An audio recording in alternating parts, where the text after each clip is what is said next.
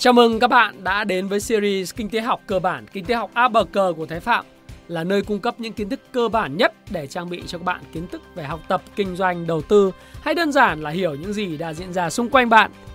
Chúng ta đã nghe rất nhiều về tiền. Tiền là một phần trong cuộc sống của chính chúng ta vì chúng ta sử dụng chúng hàng ngày phải không?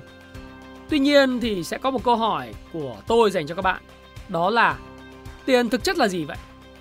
Từ thời xa xưa, khi tiền chưa được sinh ra đời, mọi người đơn thuần chỉ trao đổi hàng hóa với nhau. Ví dụ, tôi có một con gà, bạn có một con lợn.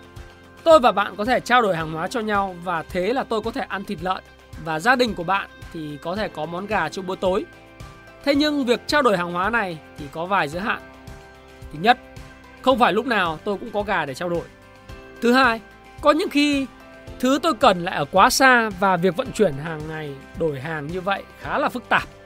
Thứ ba, tôi chỉ muốn đổi gà nhưng bạn lại không thích gà, bạn thích trái cây thì lúc này giao dịch sẽ không diễn ra nữa phải không nào?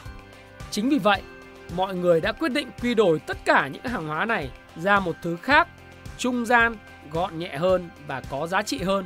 Ví dụ như những kim loại quý và kim loại giá trị nhất được sử dụng mọi người hay dùng đó chính là vàng. Phải, đó chính là vàng.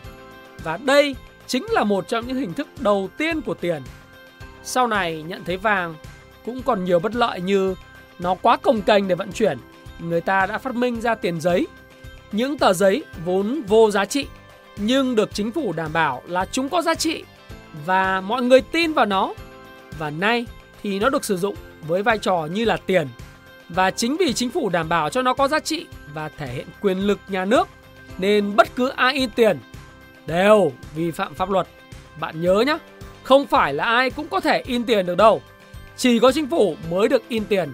Nhưng tất nhiên, vì tiền đại diện cho vàng mà vàng thì lại khan hiếm nên chính phủ in quá nhiều tiền thì chính tờ giấy đó sẽ ngày càng mất đi giá trị. Bạn hiểu đơn giản, thay vì trước kia chỉ cần một tờ tiền đại diện cho một gram vàng thì nay 10 tờ tiền mới đại diện cho một gram vàng. Vậy thì tiền ra đời với ba chức năng chủ yếu lưu giữ giá trị. Vì chúng tôi và bạn không thể tồn kho hàng trăm con gà và trăm con lợn phải không nào? Và thứ hai, để trao đổi. Mọi người đã có thể cầm tiền bất cứ đâu và mua bất cứ thứ gì mình thích với tờ tiền. Và cuối cùng, tiền là thước đo cho giá trị của hàng hóa và dịch vụ. Cũng giống như chúng ta đo cân nặng bằng kg hay đo chiều cao bằng mét vậy. Có nghĩa rằng nó là thước đo cho việc chúng ta có giàu có hay không và thước đo giá trị.